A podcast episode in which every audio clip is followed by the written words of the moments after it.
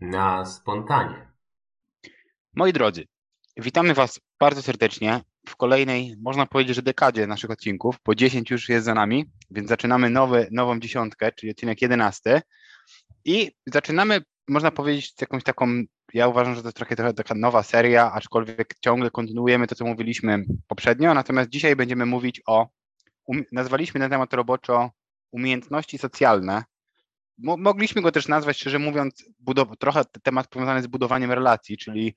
coś w tym kierunku, natomiast naszym zdaniem budowanie relacji jest czymś, co zawiera się w umiejętnościach socjalnych, ponieważ umiejętności socjalne nieco mm, e, stanowią trochę nieco większą ramę, więc dzisiaj skupimy się na tym. Założenia, ten odcinek jest na tyle obszerny, mamy tak dużo do omówienia, że może tak się stać, że będą, podzielimy go sobie na dwa odcinki. Natomiast zaczniemy od podstaw i od tego, czym w ogóle umiejętności socjalne są, więc tyle ode mnie tytułem wstępu i to pytanie też e, od razu rzucam Tobie Piotrek, więc e, możesz zrobić sobie też krótkie wprowadzenie i zadam Ci właśnie to pytanie, czyli zacznijmy od tego, czym umiejętności socjalne w ogóle są i jak je zdefiniować. Super. E, ja witam wszystkich. Zgadzam się z tym, że ta nowa dekada naszych odcinków jest y, trochę nowym otwarciem, czyli faktycznie będziemy się poruszali w nieco innych tematach. Do tej pory mówiliśmy właśnie bardzo dużo o poczuciu wartości, pewności siebie i tak dalej, czyli takich rzeczach bardziej wewnętrznych, a tutaj już przejdziemy do rzeczy, które dalej oczywiście będą związane z tym, co wewnątrz nas, ale trochę wyjdziemy właśnie też na zewnątrz, czyli y, skupimy się przynajmniej w tych pierwszych odcinkach, e, na pewno w tym, na komunikacji. E, no i właśnie te umiejętności socjalne według mnie w dużej mierze się opierają o tą e, komunikację. Także jakbym miał odpowiedzieć na to pytanie, czym one są, to powiedziałbym tak, że umiejętności socjalne to jest coś takiego, co pozwala nam mieć wokół siebie takich ludzi, jakich chcemy. Czyli żeby w naszym życiu istniały pewne relacje i to na różnych płaszczyznach, czyli zarówno mogą być to relacje romantyczne, czy to mogą być relacje towarzyskie, ale też relacje na przykład biznesowe, mm, czy jakieś inne po prostu relacje, które wspomagają w jakiś sposób nasze życie, które je czynię, czynią lepszym. No i żeby to dobrze zrobić, no to trzeba właśnie po pierwsze się zdefiniować sobie to, e, w jakich mm, kręgach, z jakimi ludźmi chcielibyśmy mieć te relacje. Czyli pierwszy etap, pierwsza jakby część tego czym są umiejętności socjalne, to jest jak dla mnie w ogóle zastanowienie się nad tym, jacy ludzie chciałbym, y, żeby w tym życiu byli. Z kim bym chciał w tym życiu y, te relacje budować i to we wszystkich tych obszarach, o których wspomniałem wcześniej, czyli nie tylko dotyczy to na przykład randek, czy tam szukania potencjalnego męża, żony, ale chociaż oczywiście też, tak, jak najbardziej te obszary uważam, że tutaj w to wchodzą, natomiast nie jest to tylko i wyłącznie to, tak jak mogłoby się czasami wydawać, kiedy się patrzy na różne filmiki na YouTubie na temat relacji, to bardzo często mówią one niby o relacjach, a tak naprawdę skupiają się tylko i wyłącznie na tej jednej formie relacji, a według mnie jest to coś dużo szerszego.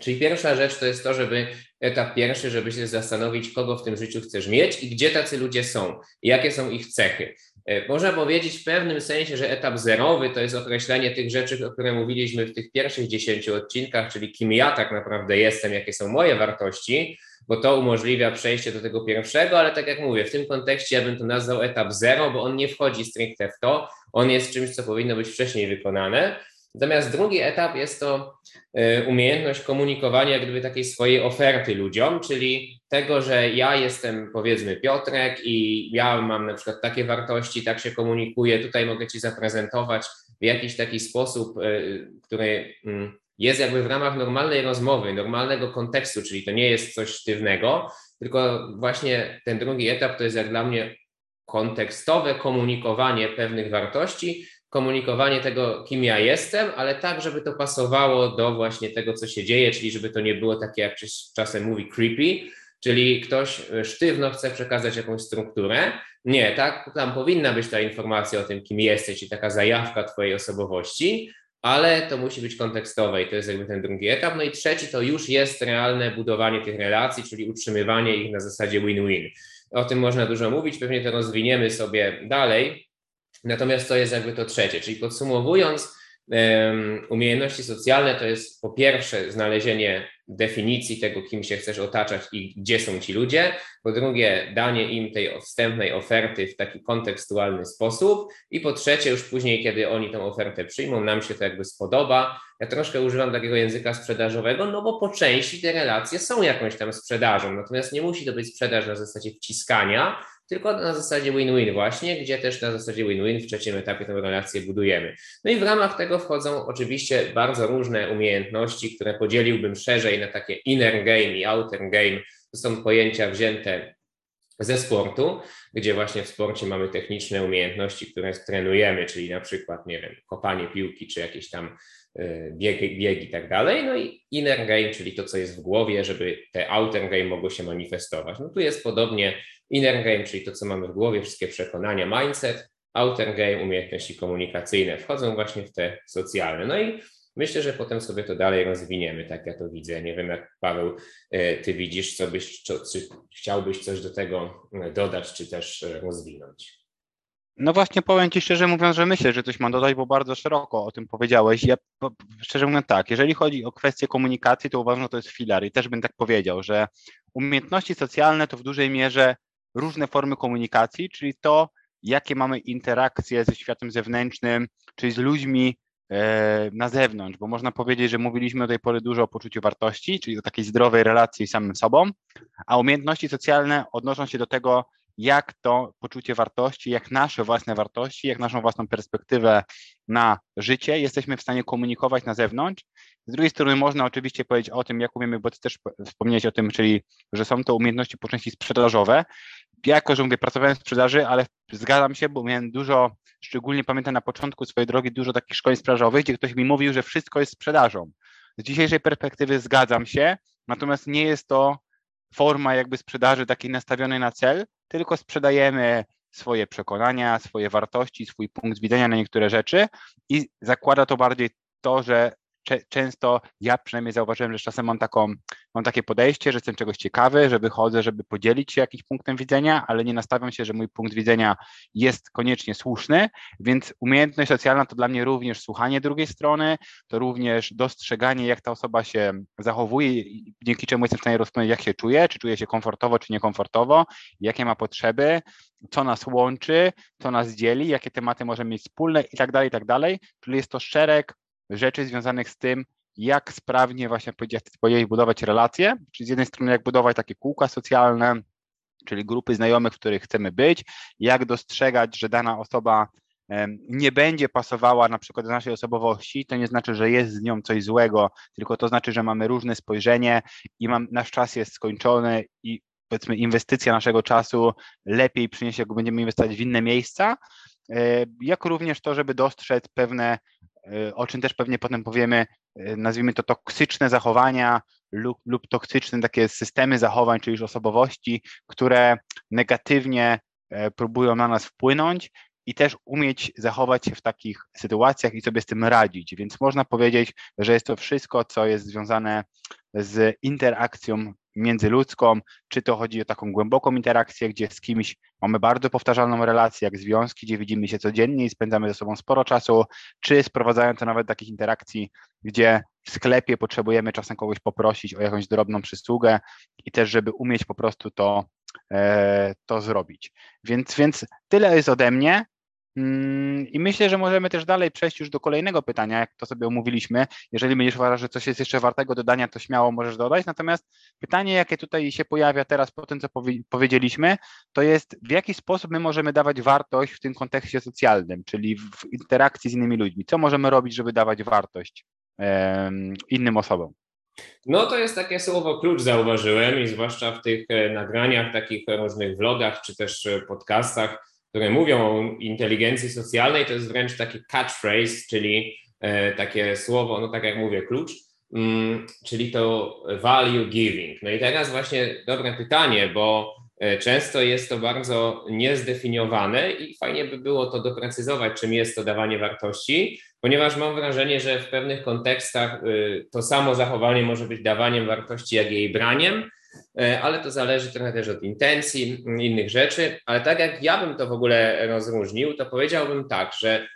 Na pewno jest kilka takich elementów, które jeżeli są w rozmowie, to jest to dawaniem wartości. I ostatnimi czasy u siebie ja widzę, że to są szczególnie dwie rzeczy, czyli jedna to jest umiejętność takiego asertywnego mm, prezentowania swoich poglądów, czyli umiejętność na przykład nie zgadzania się z kimś, ale takie y, robienie tego, żeby to ani nie wzbudzało agresji, czyli ani nie powodowało eskalacji konfliktu, ani też z drugiej strony, żeby to nie było wycofywanie się i udawanie, że ma się jakieś inne poglądy. I z mojej perspektywy, tak jak obserwuję ludzi, to większość ludzi tego nie umie. I to jest y, pewien paradoks, bo y, wydawałoby się, że to jest totalna norma, że ludzie nie będą się w pewnych kwestiach ze sobą zgadzali. Jak weźmiemy dwie przypadkowe osoby wylosowane, powiedzmy, weźmiemy sobie Warszawę i dwie osoby byśmy mieli losowo wybrać z tej Warszawy, to prawie pewne jest, że więcej obszarów będzie takich, gdzie one się nie zgadzają niż się zgadzają, a tymczasem jako ludzie mamy problem z tym, żeby się nie zgadzać z kimś bez wchodzenia albo w konflikt, albo w uległość. I jeżeli ktoś wyczai ten moment, wyczuje, tak jakby wykalibruje, gdzie jest ten sweet spot taki asertywny, czyli właśnie z, z, tego samego równego statusu niezgadzanie się z kimś, to ja dostaję takie um, informacje, powiedzmy, ze świata od ludzi, z którymi ja mam relacje, że jak ja jestem w dobrej takiej formie komunikacji, dobrze jakimś takim, e, jakimś spotkaniu, czy, czy na jakimś, w jakimś kontekście się udało mi to zrobić, a coraz częściej dzięki temu, że to też ćwiczę, to mi się udaje, to ludzie mówią, że to jest taka nawet wysokostatusowa, czy jakaś taka mega dobra cecha, E, która mm, stawia jakby, jakby jako wiarygodnego tego rozmówcy. Tak mi się często właśnie zdarza, że, że dla mnie zaczyna być to takie normalne, po prostu się nie zgadzam i już, a ludzie czasami bardzo fajnie to odbierają, e,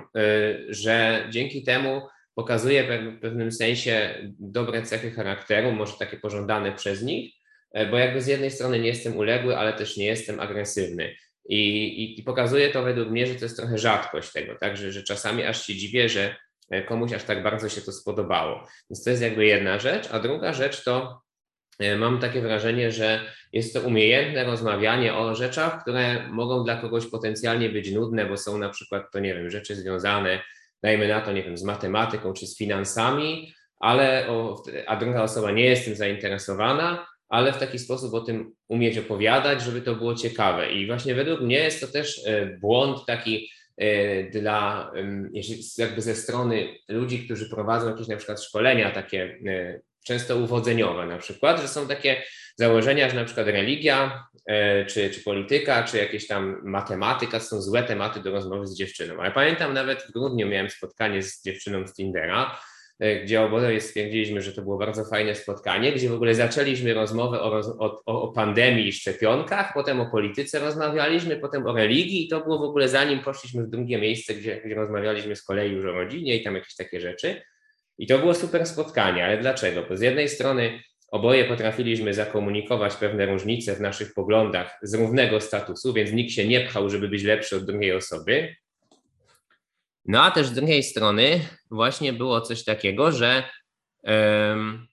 właśnie coś takiego, że jakby jak ja mówiłem o tym, czy, czy ta dziewczyna o tym mówiła, e, jakie tam rzeczy robi w życiu i na przykład z mojej strony to było inwestowanie czy pisanie jakichś tam botów do kryptowalut, no to powiedzmy z technicznego punktu widzenia to jest nudne, ale ja o tym mówię w taki sposób, który pokazuje pewno przyczynowo-skutkowe zależności, dlaczego w ogóle mnie to interesuje. I teraz, jeżeli w taki sposób o tym mówię, to ja mogę mówić o nudnych rzeczach dla kogoś, nie wiem, programowanie i matematyka, bo ja się prędzej czy później skupiam na tym, żeby przejść do mojej osobowości, czyli jak ta matematyka się wiąże ze mną, czemu ja to robię, co mnie do tego motywuje, czy mi się chce, jak się czuję wtedy, kiedy to robię. Czyli od tych tematów przyziemnych przechodzę i tak, i tak do swojej osobowości. Teraz ludzie mówią właśnie, że dobre to jest to, żeby mówić o emocjach, mów o kobiecie, mów o seksie, mów o emocjach, no i teraz okej, okay, dobra, ale nie na początku spotkania, tak? Na początku wychodzi się według mnie od tematów takich y, bezpiecznych, załóżmy, o których ludzie mówią, żeby się trochę rozgrzać w tej rozmowie i od nich sobie płynnie przejść gdzieś tam dalej, czyli jak się matematyka wiąże z moim, moją osobowością,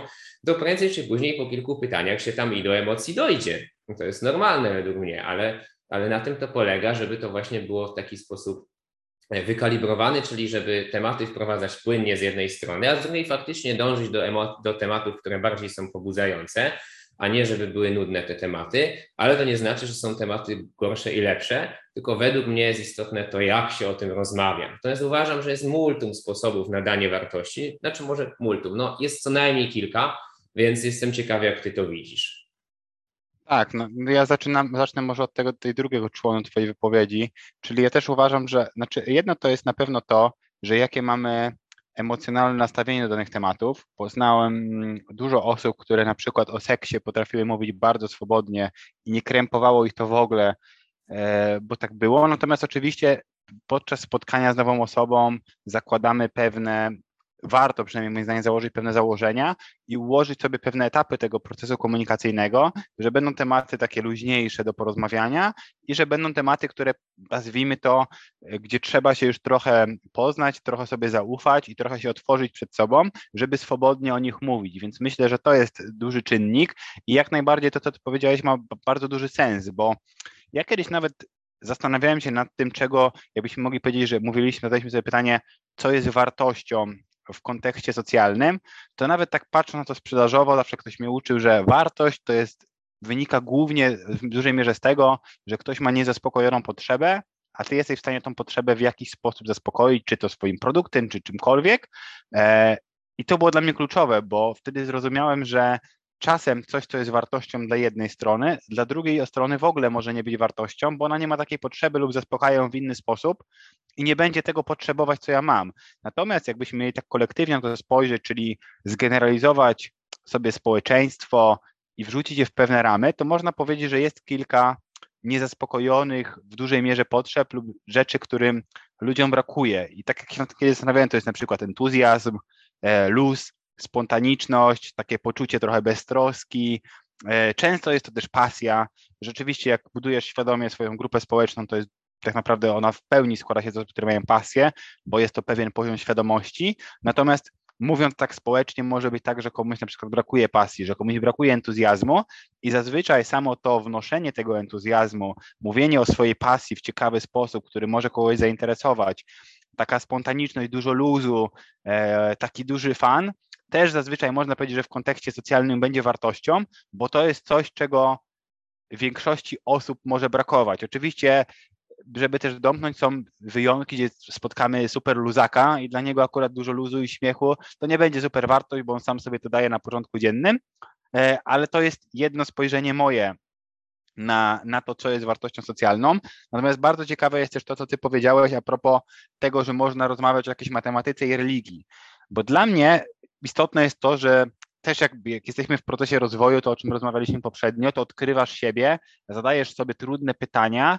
i masz pewne wybory, które świadomie podejmujesz, czyli nie jestem już takim tworem y, socjalnym, czyli media powiedziały, że mam być taki, rodzina mi powiedziała, że mam być taki, a ktoś jeszcze inny w szkole powiedział, że mam być taki i jestem takim trochę zlepką, zlepkiem mhm. tego, co społeczeństwo myślało na mój temat i kim miałbym być i dla mnie kluczowe jest tutaj, że jak odkrywasz siebie i masz jakiś stosunek własny do religii, bo znam takie osoby, które świadomie na przykład zmieniły wiarę, wybrały inną i się nauczyły i tak dalej, i tak dalej. I to wpływa na to, że już będziesz w stanie bardzo interesująco o tym mówić, bo musiałeś pewne rzeczy przemyśleć, zakwestionować, poddać wątpliwość i świadomie wybrać, co jest dla ciebie dobre. I to moim zdaniem jest w ogóle esencja tego, że nie jest to takie mówienie z mapy socjalnej, to co słyszymy w mediach, że ktoś powtarza jakieś wzorce, które gdzieś usłyszał, ale nie do końca je rozumie, tylko ma w sobie to głębsze zrozumienie i z ciekawością o czymś opowiada, bo poświęcił ten czas na to, żeby coś zakwestionować, zobaczyć kilka możliwych dróg i samemu podjąć, co jest dla, e, dla niego po prostu najlepsze. Więc e, to jest jakby też kolejna rzecz, która, która mi się bardzo spodobała i też uważam, że ona jest takim punktem zaczepienia w relacjach socjalnych. No i oczywiście, jeżeli e, mówimy kontekst socjalny, czyli tutaj patrzyłem tak ogólnie, natomiast jeżeli byśmy już zeszli dużo bardziej precyzyjnie, co jest wartością socjalnie, na przykład w relacji z konkretną osobą, no to tam już wchodzimy dużo głębiej, czyli zastanawiam się właśnie, jakie potrzeby ma ta, ta osoba w danym momencie, umiem sobie to ocenić, czyli skalibrować. Skalibrować mam na myśli obserwując tą osobę, wyciągnąć na tej podstawie pewne wnioski e, i dopasować swój jakby przekaz, swoją komunikację i to, co robię pod to, żeby w jakiś sposób pomóc tej osobie te potrzeby zaspokoić i żebyśmy wspólnie byli zadowoleni z tego procesu. Więc można powiedzieć, że w takich relacjach indywidualnych jest to nieco głębsze i też to wymaga pewnego czasu, żeby zrozumieć się wzajemnie, bo niektóre potrzeby będą po prostu powtarzalne w czasie. A jeżeli mówimy o takim ogólnym kontekście, czyli jak to wygląda, kogoś nie znam, to zazwyczaj bym zakładał, że jak wejdę tam z entuzjazmem, będzie dużo spontaniczności, luzu, dobrej zabawy i takiej beztroski, to większość ludzi mnie polubi, bo to jest dokładnie to, czego im brakuje. Mhm. I chciałbym się odnieść do tego, co powiedziałeś właśnie o, jeszcze o tej religii czy, czy o seksualności, gdzie rzeczywiście teraz, jak sobie tak myślę, to być może dla części ludzi mm, taka rada typu nie rozmawiaj o religii albo mm, bądź ostrożny rozmawiając o seksie, będzie w sumie dobrą radą, ale dlaczego? Bo rzeczywiście zauważyłem i to się wiąże z tym, co ty powiedziałeś, że, że wiele osób E, można powiedzieć, wywali się w rozmowie, jeżeli zacznie rozmawiać o religii czy o seksie, ale teraz dlaczego? Według mnie właśnie dlatego, o czym ty mówisz, czyli że nigdy nie zadali sobie tego pytania, jaka jest tak naprawdę moja relacja, na przykład seksualna, tak? Czyli nie chodzi nawet o to, czy w konkretnym związku, ale w ogóle na przykład, tak? Jak się czuję ze swoją seksualnością jako mężczyzna, czy jak się czuję z tym jako kobieta, nie tylko z samym aktem, ale powiedzmy też i z tym, że w ogóle jest, są płcie i tak dalej, czuję jakieś emocje, jak się z tym czuję i tak samo wiele osób nie zadało sobie tego pytania, jak się czuję w relacji z absolutem, w związku z czym rzeczywiście, ponieważ y, nie zadają sobie tych trudnych pytań, no to pod spodem jest taka, taka degrengolada, czyli po prostu chaos, kiedy nie wiadomo, jaka jest tak naprawdę ta relacja i teraz, no jeżeli trzeba o tym powiedzieć, no to jest bardzo źle, no bo u kogoś się ujawnia ten nieporządek i on tak naprawdę nie wie w sumie, jaka ta relacja jest. Do tego jeszcze są, tak jak ty mówisz, jakieś normy społeczne na, na to narzucone, co powinniśmy na przykład myśleć o religii, co powinniśmy myśleć o seksie. No i w związku z tym jeszcze jak tym bardziej ktoś tego nie uporządkował i nie przebrnął, nie przekroczył programowania społecznego, tylko dalej w nim jest i mu podlega, no to te tematy są tematami niebezpiecznymi. I dlatego według mnie właśnie, jeżeli się nauczy e, omawiać e, tych rzeczy, e, czyli mówić na te tematy po prostu, to tym bardziej można zbudować, zbudować wartość, bo trochę wartość jest na rynku tym, co jest unikalne. Nawet też była taka cecha właśnie w Cialdinim, tej książce, o której często mówię, że właśnie niedostępność jest tym, co podbija wartość, co tworzy rzecz, za którą się podąża. I teraz, jeżeli tak mało ludzi to potrafi, to jak my się tego nauczymy, no to to zaczyna być nagle wartością, e, która jest e, bardzo doceniana. Więc warto to robić. No i to jest ten etap zerowy, właśnie, czyli to, żeby bardzo dobrze uporządkować swoje własne wartości i nie bać się nigdy zadawać sobie tych trudnych pytań, które mogłyby wywołać w nas jakieś nieprzyjemne emocje. Myślę, że dlatego właśnie my wałkowaliśmy przez 10 poprzednich odcinków takie rzeczy i będą jeszcze tam praca z ego, mechanizmy obronne, to jeszcze też wszystko będzie, żeby właśnie położyć ten nacisk na to, jak to jest ważne. Natomiast to są jakieś tam trudności w relacjach, które, które ja widzę, ale to to nie są jedyne trudności w relacjach i chciałbym Cię teraz, e, Paweł, zapytać właśnie, jakie inne relacje, e, sorry, jakie inne trudności w relacjach e, jeszcze ty byś widział, poza jakby tym, tą kwestią, że e, te wartości bazowe gdzieś tam są trochę nieuporządkowane, czyli jak jeszcze mogą być inne problemy, no i ewentualnie, jeżeli miałbyś jakąś radę dać też przy okazji, to co z tym możemy potem zrobić? Mhm. Myślę, że, że, że to, co powiedziałeś, jest, jest też dobrym punktem zaczepienia, bo jednym z właśnie z trudności jest to, że mało kto rozumie proces komunikacji z człowiekiem i jak układać swój proces komunikacji i jak rozpoczynać te relacje, żeby one, tak nazwijmy to, kaskadowo się budowały, bo faktycznie takie tematy, które są na dużym poziomie ogółu, czyli jeżeli mówimy na przykład o konkretnych partiach politycznych, jeżeli mówimy o konkretnej religii, są wrzucone w pewne generalizacje. No ciężko je postrzegać, właśnie o to chodzi. Jak znasz się na czymś bardzo precyzyjnie i umiesz się komunikować, to możesz zaczynać od bardzo drobnych szczegółów i to pokazywać, ale jest to trochę tak jak saper na polu minowym, który musi bardzo precyzyjnie i, i bardzo dokładnie postępować, bo może po prostu zginąć, jeżeli jeżeli to zrobi źle i tak samo jest wrzucanie dużych takich tematów, gdzie ktoś ma otarte przekonania. Czasem my byśmy byli w stanie ten punkt widzenia obronić, ale zaczynanie zbyt dużych ogółów, które są ryzykowne, nie jest dobrym pomysłem. I, I to jest jedna z rzeczy, która uważam jest istotna, czyli w trudności jest po prostu na, na tym polega, że nie rozumiemy siebie, czyli mówimy przez swoje własne filtry e, i nie analizujemy tego,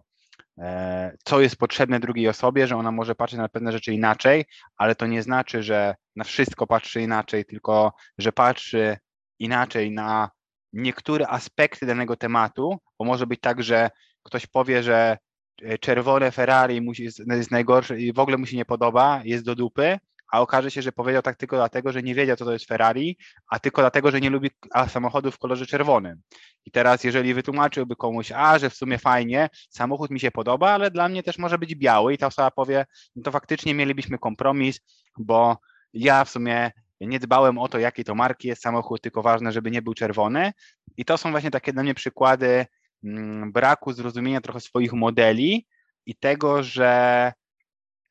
poruszamy się po pewnym poziomie ogółu i generalizujemy, nie starając się dociekać, co dokładnie ktoś miał na myśli, tylko z góry oceniając to, co ktoś powiedział. I to jest często, moim zdaniem, taka pierwsza trudność w ogóle w samej komunikacji, żeby kogoś odkryć, że on będzie wrzucał, ta osoba może mieć tendencję, jeżeli nie interesuje się rozwojem, do tego, żeby wrzucać to w pewne szuflady z góry, nie dociekając, co ktoś miał na myśli, tylko usłyszy jedno słowo i powie, no dobra, to ja już wiem, co, o co, kim ten ktoś jest, to już tak w najgorszym wypadku, że ktoś zgeneralizował dany pogląd na to, kto jaką jest osobą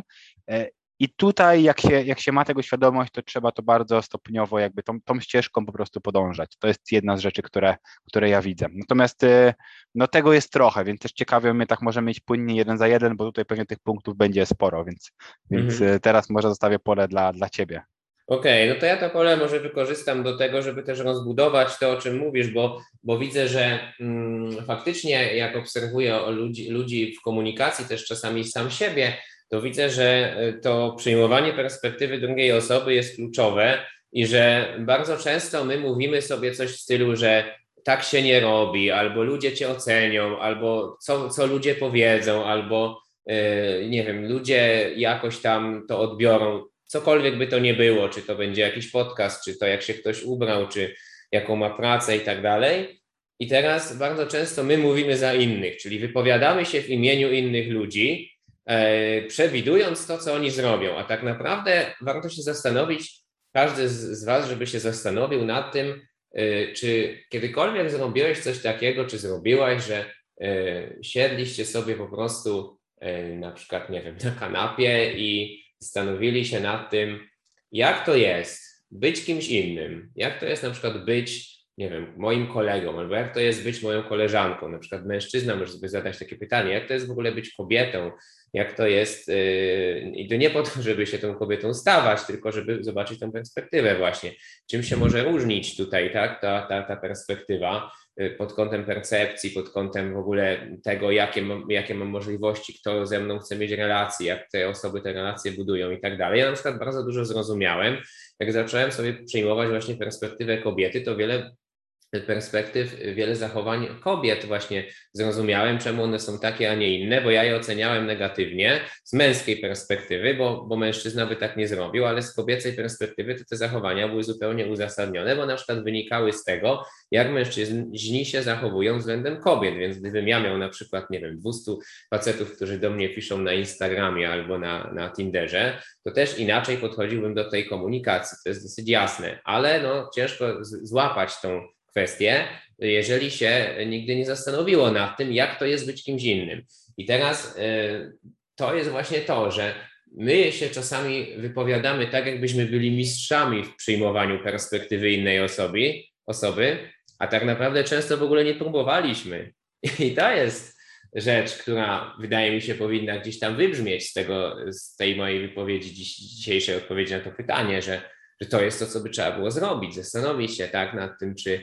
Przypadkiem ja nie zakładam, że ja dobrze znam tą perspektywę, no ale dobra, teraz zaraz, jakie ja mam mm, dowody na to, jakie ja mam przesłanki, że ja rzeczywiście rozumiem perspektywę innej osoby, czy może ta perspektywa innej osoby to jest tak naprawdę e, przez pryzmat moich filtrów i moich jeszcze ocen rzutowanych, projektowanych na tą osobę, i potem dziwimy się, że się nie umiemy z innymi dogadać, więc y, na pewno tutaj takie problemy, jakie widzę, to jest coś w rodzaju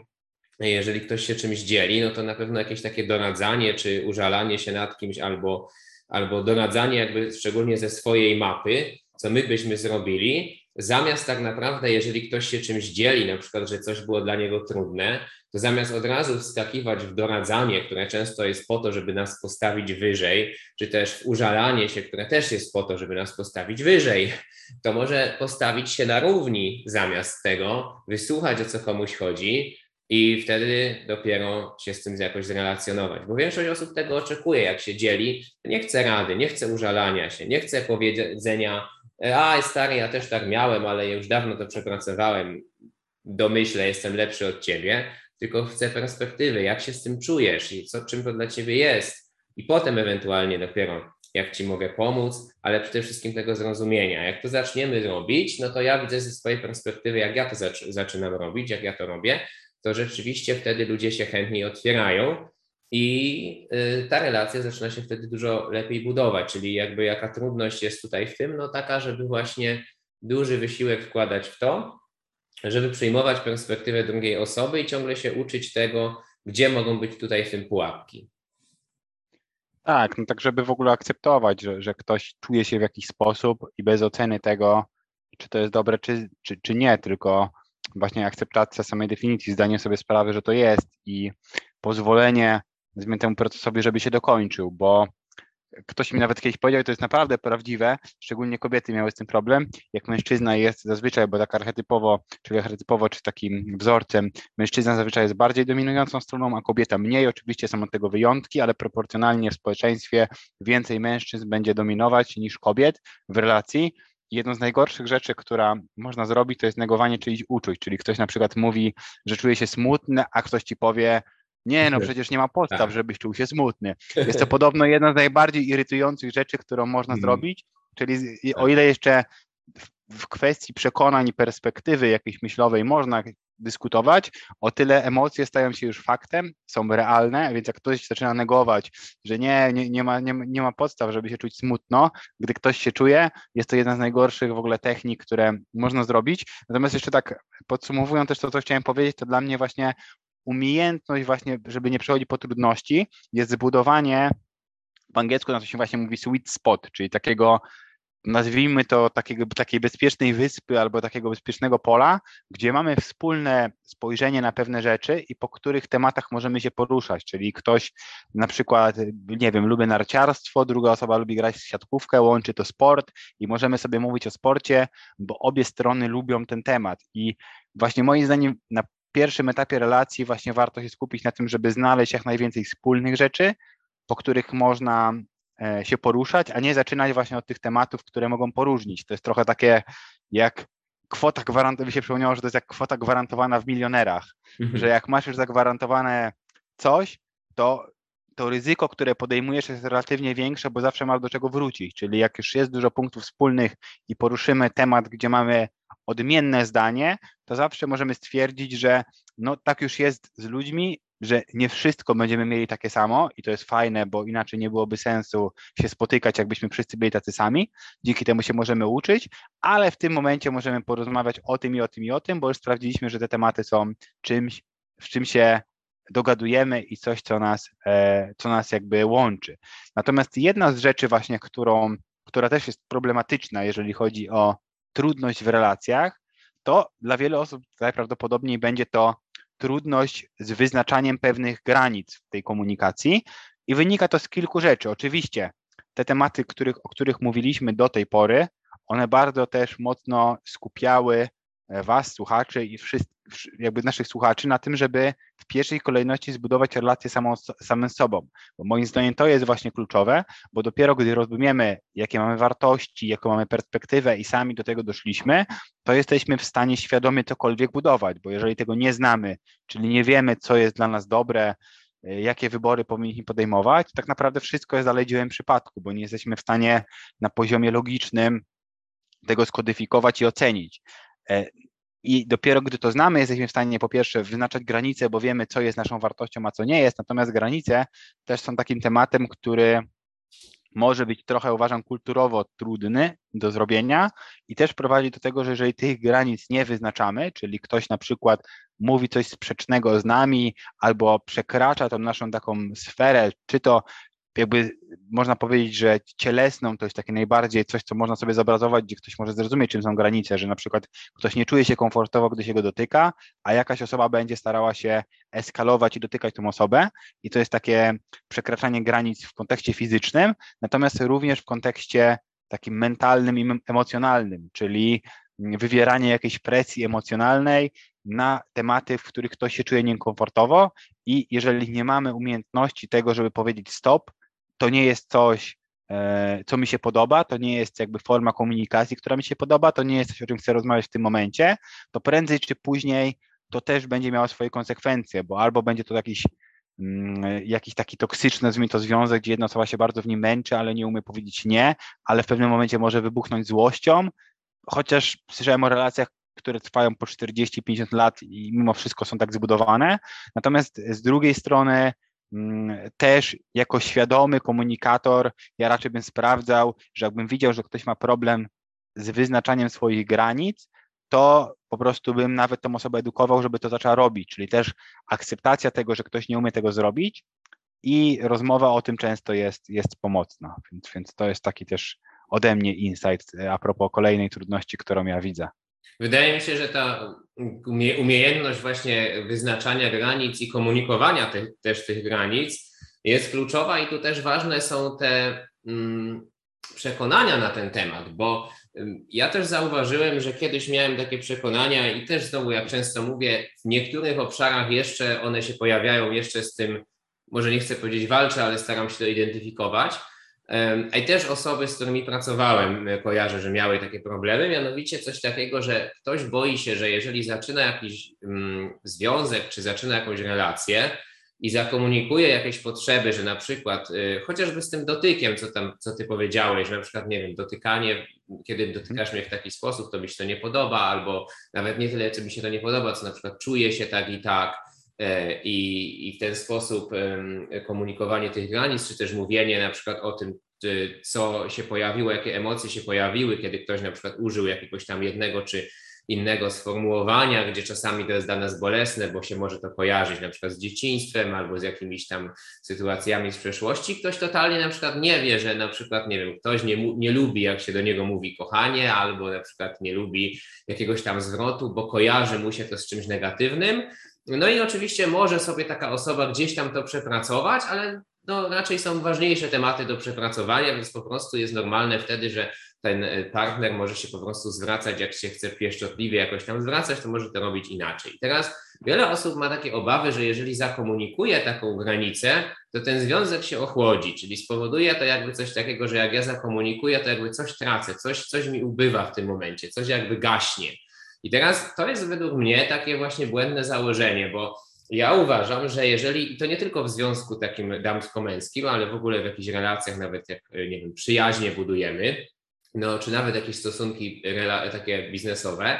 to jest to normalne, że nie ze wszystkim się będziemy zgadzać. Czyli to, co mówiłem wcześniej, że będą jakieś różnice i pewne rzeczy, które dla mnie wydają się normalne, komuś się prawdopodobnie nie będą wydawały normalne, bo jeżeli się dłużej znamy, to zaczyna to wszystko schodzić na poziom subtelny. I takie drobne y, różnice się um, pojawią, i według mnie to należy oczekiwać tego. To jest oczekiwana wartość. Jak tego nie będzie, to to jakby też jest ok w pewnym sensie, ale e, jest to mało prawdopodobne. Wręcz należy tego oczekiwać, należy się tego spodziewać, według mnie, jeżeli chce się oczywiście ten związek poprowadzić w sposób świadomy, no bo mm, e, te różnice najprawdopodobniej będą, i wtedy, jeżeli tak do tego podchodzimy, że te różnice e, będą i, i czasami będzie potrzebne za, zakomunikowanie swojej granicy, bo coś, co ktoś myślał, że będzie fajne dla mnie, tak naprawdę dla mnie fajne nie było jeżeli to traktujemy, że jest normalne, plus umiemy to komunikować właśnie w taki sposób, żeby nie negować czyichś emocji, to jest mega aset związku,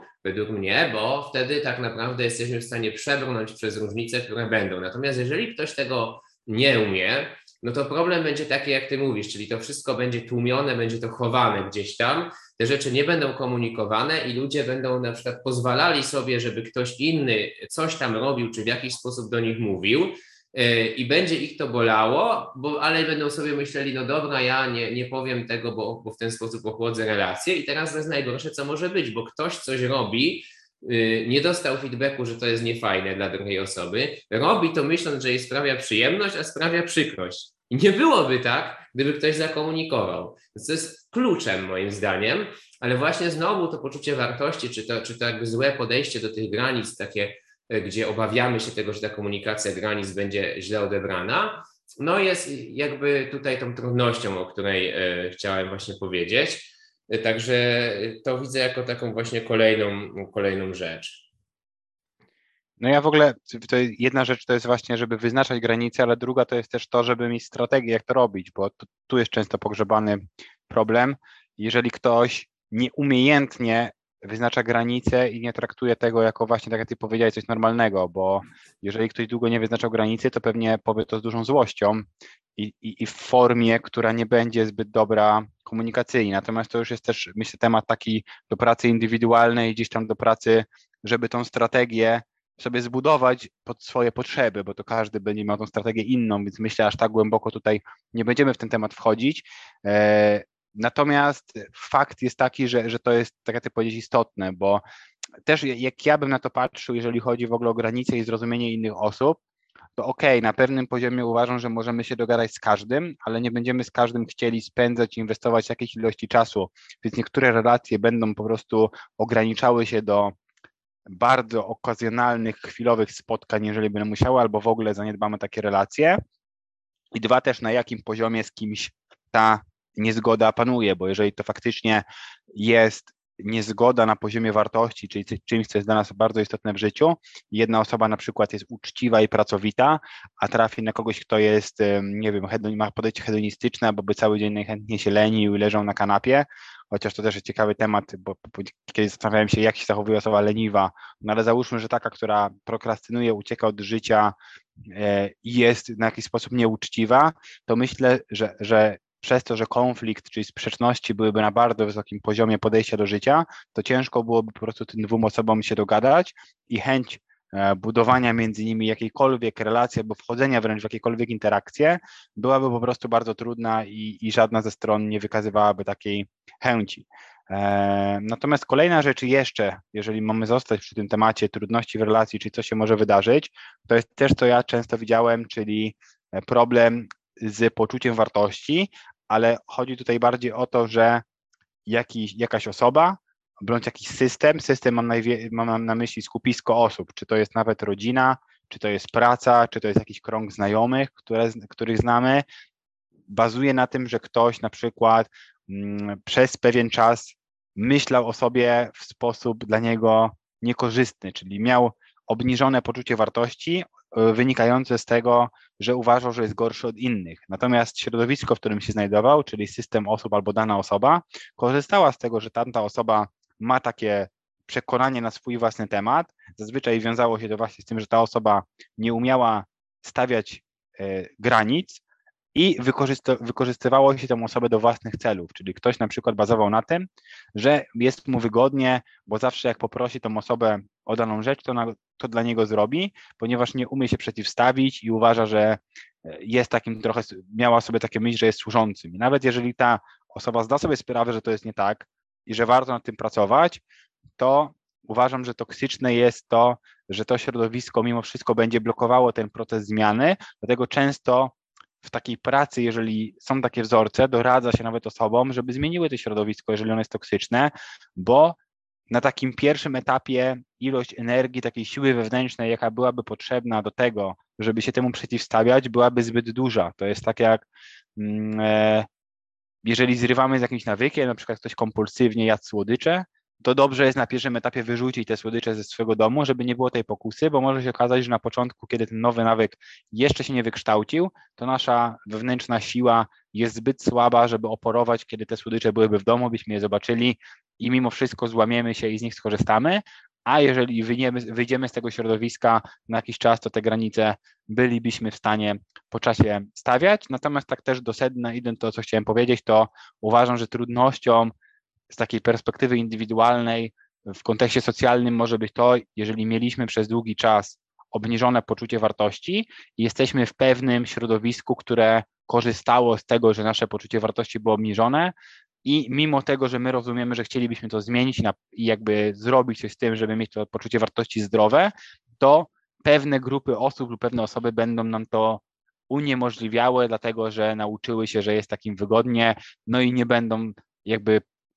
wchodziły w naszą perspektywę. Uważam, że większość społeczeństwa tak robi, że nie jest empatyczne, nie patrzy z perspektywy drugiej osoby, tylko patrzy na swój własny interes e, i będą próbowały dalej wykorzystywać to i utrzymywać u kogoś te niskie poczucie wartości tylko dlatego, żeby mieć własne personalne korzyści z tego tytułu z, tą, z tym poczuciem wartości, to też kojarzy mi się to, co mówiłeś wcześniej o negowaniu emocji. Bardzo to ze mną zarezonowało, bo to dokładnie o to chodzi, że jak mówiłem o tych właśnie e, toksycznych zachowaniach, czyli doradzaniu, e, ocenianiu czy, czy tam użalaniu się, to tak naprawdę wszystkie one mają wspólną cechę, że negują emocje czyjejś osoby. I bardzo często z poczuciem wartości też to tak wygląda, czyli ktoś potrafi na przykład przyjść i powiedzieć, że komuś na przykład z rodziny, słuchaj, ja mam, ja czuję się gorszy od innych, mam problem z samooceną, a ktoś to neguje, na przykład mówi, co, ty taki jesteś przystojny i problem z samooceną, no jakby no to już jest od razu taki absurd w tym zakomunikowany, że ta samoocena obniżona może tylko z wyglądu wynikać, czyli jak ktoś ma dobry wygląd, to pytanie w ogóle co znaczy dobry, natomiast e, jakby zakładając, że wpisując się gdzieś tam w coś socjalnie uznawanego za atrakcyjne, to nie może mieć problemu z poczuciem wartości. To w ten sposób ktoś niby chce dobrze, bo chce pokazać komuś, że ma jakieś e, jakieś zalety, ale tak naprawdę robi to tak, że neguje uczucia tej osoby. I przy, właśnie w poczuciu wartości, z tym problemem, z poczuciem wartości często też idzie w parze problem z negowaniem e, uczuć, no i jak to już jest razem e, skombinowane, to tym bardziej nie dziwię się ludziom, że mają problem, żeby pracować z poczuciem wartości, no bo ciągle ktoś neguje te emocje. Natomiast, żeby przejść dalej, to ja wspomnę jeszcze o innym problemie, który jest w relacjach, czyli coś takiego jak Wcześniej mówiłem, że e, granice, czyli kwestia tego, że nie komunikujemy tego, co ktoś robi, czyli ktoś coś robi, to nie jest dla nas fajne i my tego nie komunikujemy. Tak tutaj chciałem powiedzieć bardziej o czymś takim, że ktoś czegoś nie robi, natomiast my tego też nie komunikujemy, a chcielibyśmy, żeby ktoś to robił. Czyli powiedzmy też przykładem dobrym może być, jak mężczyzna na przykład chciałby, żeby kobieta się w jakiś określony sposób ubrała, bo na przykład go to podnieca i chciałby, żeby ona mu sprawiła tego typu przyjemność, ale tego nie komunikuje i dziwi się potem, że ta kobieta na to nie wpadnie, a ona tak naprawdę może by się chętnie ubrała tak dla niego. Bardzo wiele kobiet e, to zrobi, tak przynajmniej mi się wydaje. Więc, więc e, no wiadomo, że pewnie będą jakieś, które może nie chcą. Pytanie też w jaki sposób ubrać, co, co by to miały zrobić. Natomiast generalnie kobiety mojego doświadczenia tak mogę powiedzieć, że są chętne do tego, żeby w różny sposób, jeżeli mają więź z mężczyzną, chcieć go w jakiś tam sposób właśnie e, seksualnie pobudzić, rozpalić i, i wtedy też się czują bardziej e, kobiece, też się czują z tym dobrze, więc nie jest wcale tak, że jakby kobiety tego nie chcą, tylko że no, jeżeli mężczyzna nie zakomunikuje właśnie, czyli jakby jaki to jest strój, albo co by, co by chcieli, żeby zrobiła, to bardzo często ta kobieta nie wyjdzie z tym sama, tym bardziej, że jeszcze dodatkowo programowanie społeczne mówi, że jeżeli kobieta będzie z czymś takim wychodzić, to jest desperatką i dziwką, co jest oczywiście społeczną narracją, z którą się totalnie nie zgadzam, ale niestety no, jest to mocno gdzieś tam w nas zakorzenione. No i y, jeżeli mężczyzna nie komunikuje, to kobieta na przykład czegoś nie robi, on się potem dziwi albo ma pretensje, co gorsze, że ona na to nie wpadła, tak? a tak naprawdę nie zakomunikował. Tak samo czasami y, niektórzy trenerzy rozwoju, zauważyłem, mają takie niekomunikowane y, oczekiwania względem jakichś ludzi,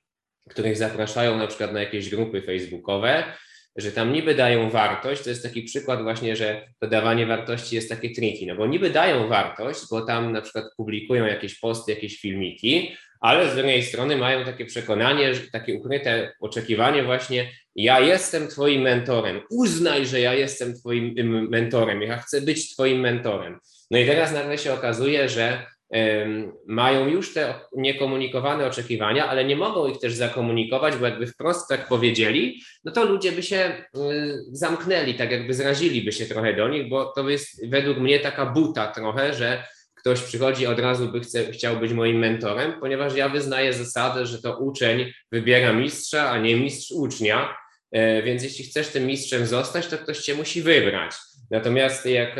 nie ma czegoś takiego i ludzie idą z miejsca desperacji po to, żeby być takim trenerem, no to coś takiego się zaczyna dziać i też niby dają wartość, ale w tych wszystkich e-bookach i jakichś tam przekazach jest taki ukryty właśnie komunikat, przynajmniej według mnie ja to tak, ja to tak odbieram. Y, proszę cię, zostaw, ustaw mnie na, na swojej drabinie jako mentora, ja wtedy się będę czuł zwalidowany i będę czuł, że jestem coś wart i, i, będę się czuł lepszy od innych, więc będę mógł łatwiej zamiatać swoje brudy pod dywan. To taka jest potem kolejność tego wszystkiego, co tam się dzieje w głowie. Troszkę to rozwinąłem, ale często tak to wygląda. Natomiast, żeby się skupić na tym o komunikacji, co mówiłem, no to jest kwestia tego, żeby komunikować to, czego się pragnie. Natomiast jeżeli y, czujemy, że nie możemy tego zakomunikować, no to pytanie, to może te nasze oczekiwania są nieuzasadnione, może, może powinniśmy z nimi poczekać aż e, na przykład ktoś, e, aż na przykład e, ktoś faktycznie nas lepiej pozna i wtedy dopiero mieć te oczekiwania. Więc tak z jednej strony może to być to, że nie komunikujemy tych rzeczy, mm, bo uważamy, że ktoś nie będzie chciał, a tak naprawdę będzie chciała, a z drugiej może być trochę, można powiedzieć, naprzeciwko tego, czyli komunikujemy je za wcześnie, ale wspólna cecha jest znowu tego taka, że najlepsza jest komunikacja taka jawna,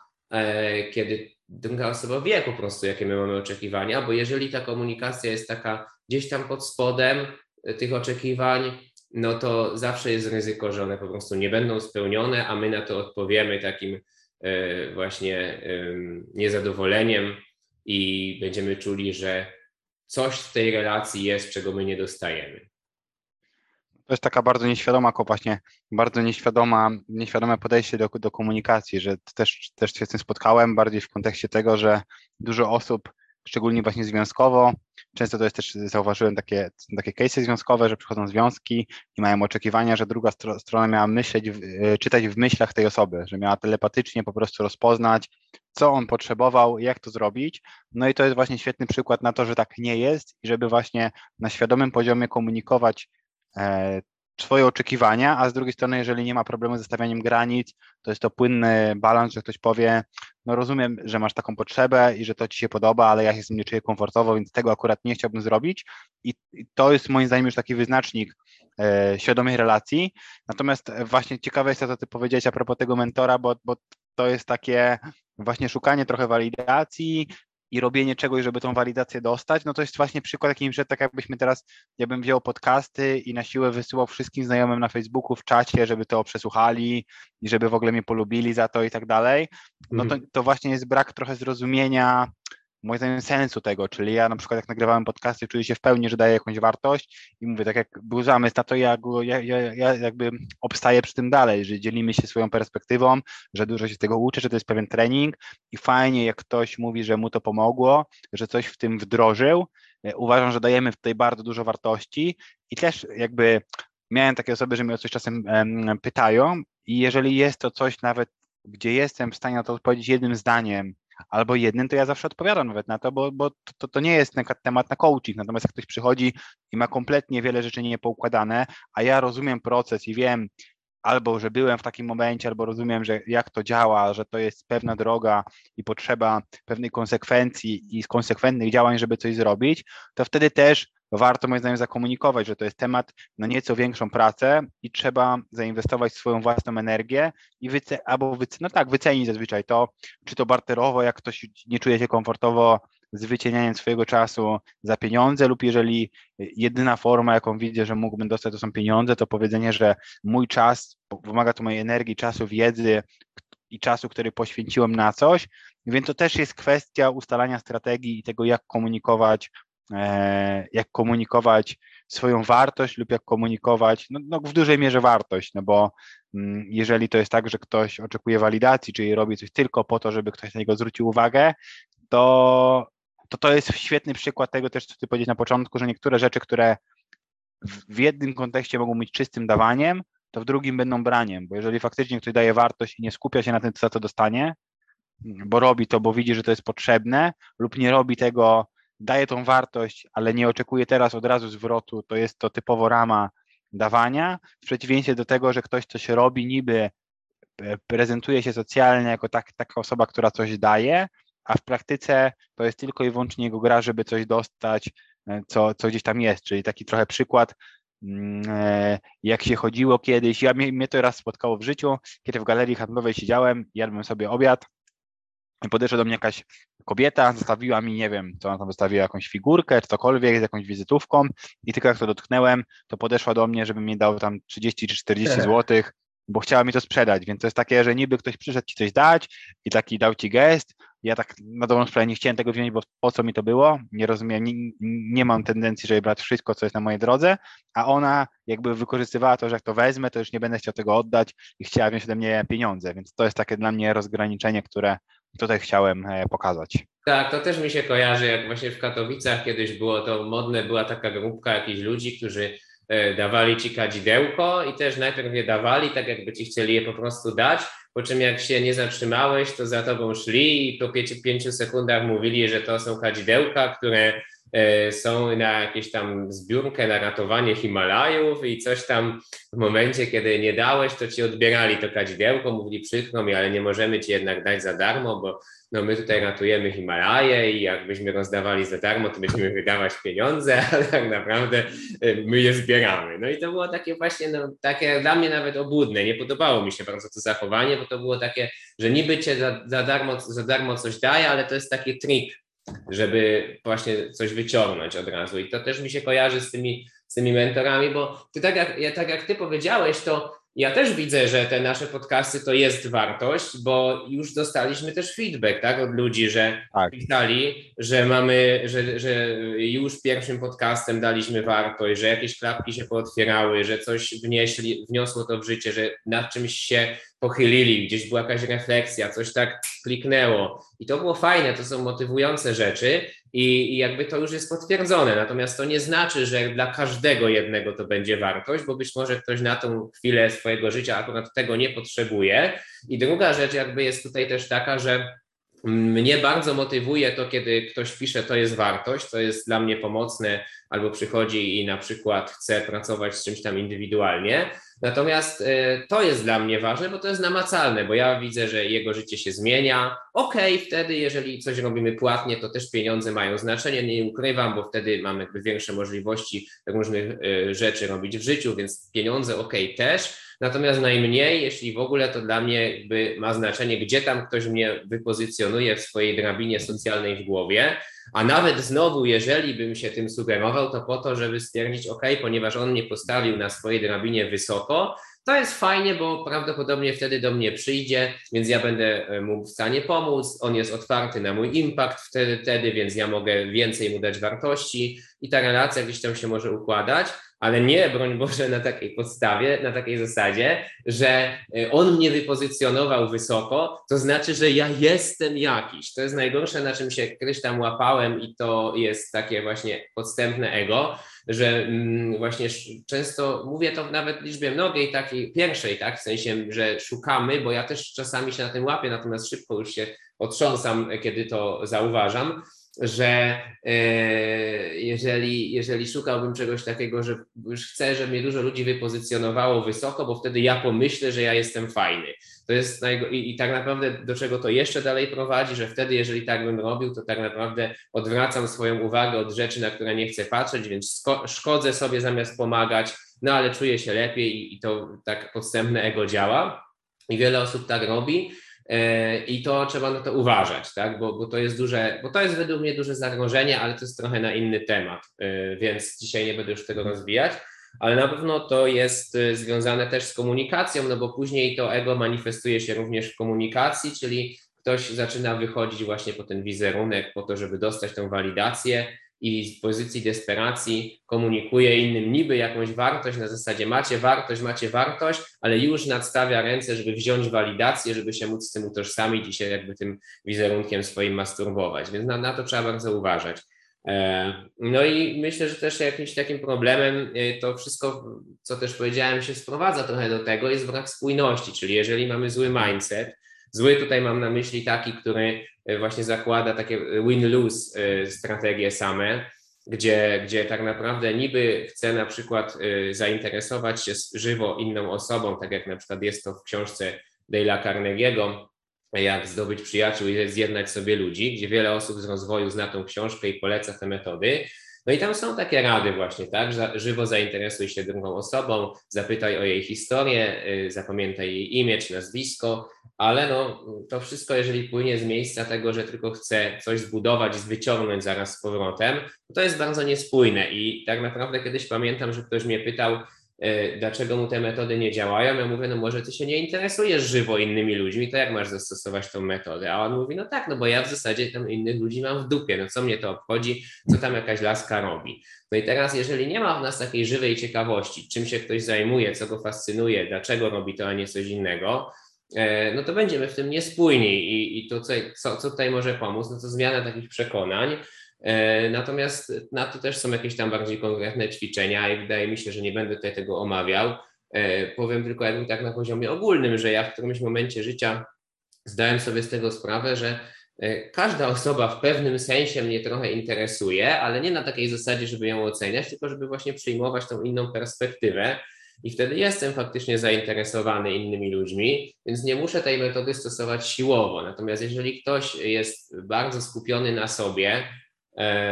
i nie ma, nie chce jakby obdarzać innych tą swoją uwagą, no to też nie będzie spójny w komunikacji, bo jednak ta komunikacja polega na tym, żeby tę uwagę umiejscowić na innych osobach. A jeżeli ktoś chce ją ciągle mieć na sobie,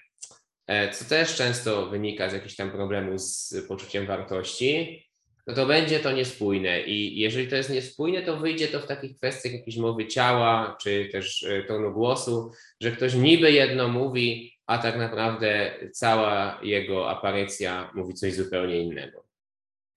Tak, no to zazwyczaj jest tak, że osoba robi coś, jakąś, stosuje jakąś technikę, żeby zdobyć jakąś korzyść socjalną, uznanie i tak dalej, a, a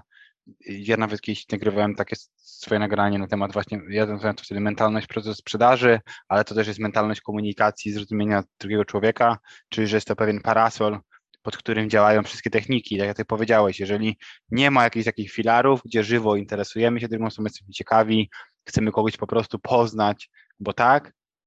i, i, w oparciu o to używać pewnych technik, żeby ta rozmowa żeby ta rozmowa szła sprawniej i tak dalej, i tak dalej, no to niestety, ale to nie będzie działało. Wręcz na pewnym poziomie, jak ktoś jest świadomy tego, jak to działa, to to będzie śmieszne. Bo słyszałem jakieś techniki, że patrz się prawym okiem w lewe oko, machnij trzema, trzy razy ręką i coś tam, i zrób przysiad. I po prostu jak, jak, jakby na to patrzeć z boku, to jest trochę tak jak mm, bym powiedział, że mowa ciała, czyli że mowa ciała, naturalna mowa ciała wyraża to, jak się czujemy, jak, jak nasze emocje, e, jak, jaki doświadczamy emocji. O ile nie ma pewnych bloków emocjonalnych, albo ciało przez wiele lat nie było ponapinane na przykład ze stresu, to ta mowa ciała jest naturalna. Ja nie chyba od pięciu czy sześciu lat nie myślałem w ogóle o swojej mowie ciała, żeby jej używać, a pamiętam, że kiedyś miałem okres, gdzie chciałem użyć pewnych, nazwijmy to, trików, czyli przyjąć pewną postawę ciała, bo podobno dodawałaby mi więcej pewności siebie, to też sprawia, sprowadza się do tego, że wtedy tej pewności siebie nie miałem i chciałem zacząć od tego, żeby zrobić jakieś triki, żeby mieć pewność siebie, nie rozumiejąc całego procesu. No i tu właśnie takie było, nawet ktoś mi kiedyś dał taki feedback, że to było komiczne, że robiłem jakąś piramidkę na przykład z palców, mm. tylko dlatego, że w jakiejś książce ktoś napisał, że to jest dobra technika. Jeżeli ktoś jest takim tworem, że, że, że nie do końca właśnie ma dobrą relację, a przeczyta jakąś książkę i wyciągnie pięć technik i na siłę będzie starał się je stosować, to wręcz da to jeszcze często efekt odwrotny od tego, jaki pewnie, jakie pewnie miał założenie, czyli może być tak, że będzie miał jeszcze gorsze interakcje i ludzie będą patrzyli, że to jakiś freak jest, czy taki dziwak i kompletnie socjalnie niewykalibrowana osoba. Tak, te techniki właśnie mają tą negatywną stronę, że jeżeli są niespójne, to wręcz to brzmi komicznie, tak jak mówisz, i, i na pewno też jeszcze jest taka kwestia, że jak używamy zbyt wielu technik, no to nie jesteśmy w stanie znowu tej uwagi ukierunkować na drugą osobę, tylko na te nasze techniki, więc nagle jest do tak. ogarnięcia pięć technik i musisz myśleć o tym, że jednym okiem musisz patrzeć w drugie, trzymać tą piramidkę, bo za chwilę ci się ręce inaczej ułożą i trzeba wrócić do tej piramidki, tu jeszcze, żeby klatkę wy, wypiąć najlepiej i tam jeszcze coś tam zrobić, żeby, żeby być właśnie bardziej dominujący, czy też na przykład skupiać się na, na głosie i tak dalej. No i nagle jest tyle rzeczy, które pochłaniają uwagę, że już zupełnie nie jesteśmy w stanie słuchać nawet tego, co druga osoba mówi, już nie mówiąc o kalibrowaniu jakichś takich większych elementów, czyli właśnie uczuć, tego jak się zmieniły te uczucia pod wpływem tego, co my powiedzieliśmy, czy też jakie są ogólnie komunikowane z całej rozmowy właśnie te potrzeby, jest wiele rzeczy, które byśmy pewnie wrzucili jako taki ogólny e, temat kalibracja. No i widzę też pomału, że, e, że minęła nam godzinka bardzo szybko, a zostały tak naprawdę, e, przynajmniej z tych takich tematów, które sobie wypisaliśmy jako takie bullet pointy, ale też dzisiaj popłynęliśmy trochę na spontanie jakby dalej, więc może tego być więcej. E, zostało kilka szerokich tematów i, i zastanawiam się, Paweł, jak, jak ty to widzisz, ale ja widziałbym to tak, żeby może jednak to faktycznie podzielić. Dobry pomysł. Ja uważam, że w ogóle tak z ciekawości też zrobimy taki teaser, więc na dzisiaj byśmy skończyli. I te tematy, bo ja też widzę, co mamy, są to też takie obszerne tematy, że prawdopodobnie jakbyśmy się spieli, to w dwie godziny byśmy skończyli, ale dwie godziny wykracza poza czas, który mamy zaplanowany, a z drugiej strony dzielić odcinek na półtorej godziny i na pół godziny to też bez sensu, więc mhm. moim zdaniem jakbyśmy skończyli w tym momencie i zostawili trzy kolejne, czy tam cztery kolejne kwestie na kolejny odcinek, myślę, że jest to dobry pomysł moim zdaniem. Szczególnie, że ten temat naprawdę fajnie płynie i dużo rzeczy już dzisiaj powiedzieliśmy, takich, które, które yy, są dość istotne i żeby też nie przeładować, możemy to spokojnie podzielić na dwa. Jasne, no myślę, że dobry pomysł też, bo y, będzie to taki krótszy odcinek, chyba godzina pięć, jeżeli dobrze widzę, nam minęło dokładnie, ale to też ok, bo takie odcinki nam się zdarzały, gdzieś tam najkrótszy chyba była godzina i minuta, jeżeli dobrze pamiętam, więc to jest ciągle gdzieś tam w takich ramach czasowych, e, które sobie kiedyś założyliśmy. E, no i, i myślę, że mm, tutaj ten odcinek będzie taką, taką bazą, a w kolejnym sobie powiemy też trochę na ten temat, w jaki sposób też ćwiczyć te, te umiejętności, czyli wspomnimy tam bardziej o takich praktycznych rzeczach, co można konkretnie zrobić, żeby, mm, żeby właśnie sobie radzić w tej komunikacji. Także myślę, że, że tak e, moglibyśmy sobie to zaplanować na raz następny. No i tak jak e, wspomniałem, ja ze swojej strony e, dziękuję i mam nadzieję słyszymy się w kolejnym odcinku.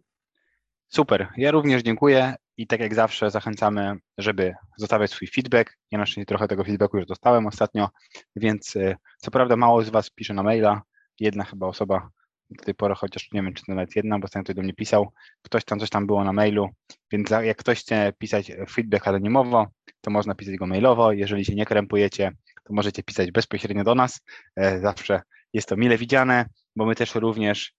mamy własną perspektywę, ale bardzo szanujemy to, że ktoś, kto słucha, inaczej na to patrzy, nie jest tak bardzo w temacie, da nam jakieś wskazówki, a my chętnie te wskazówki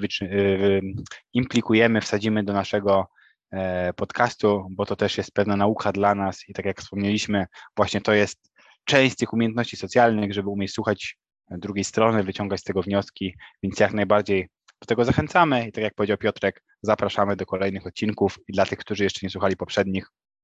również tam Was zapraszamy. Cześć. Cześć, cześć, do usłyszenia.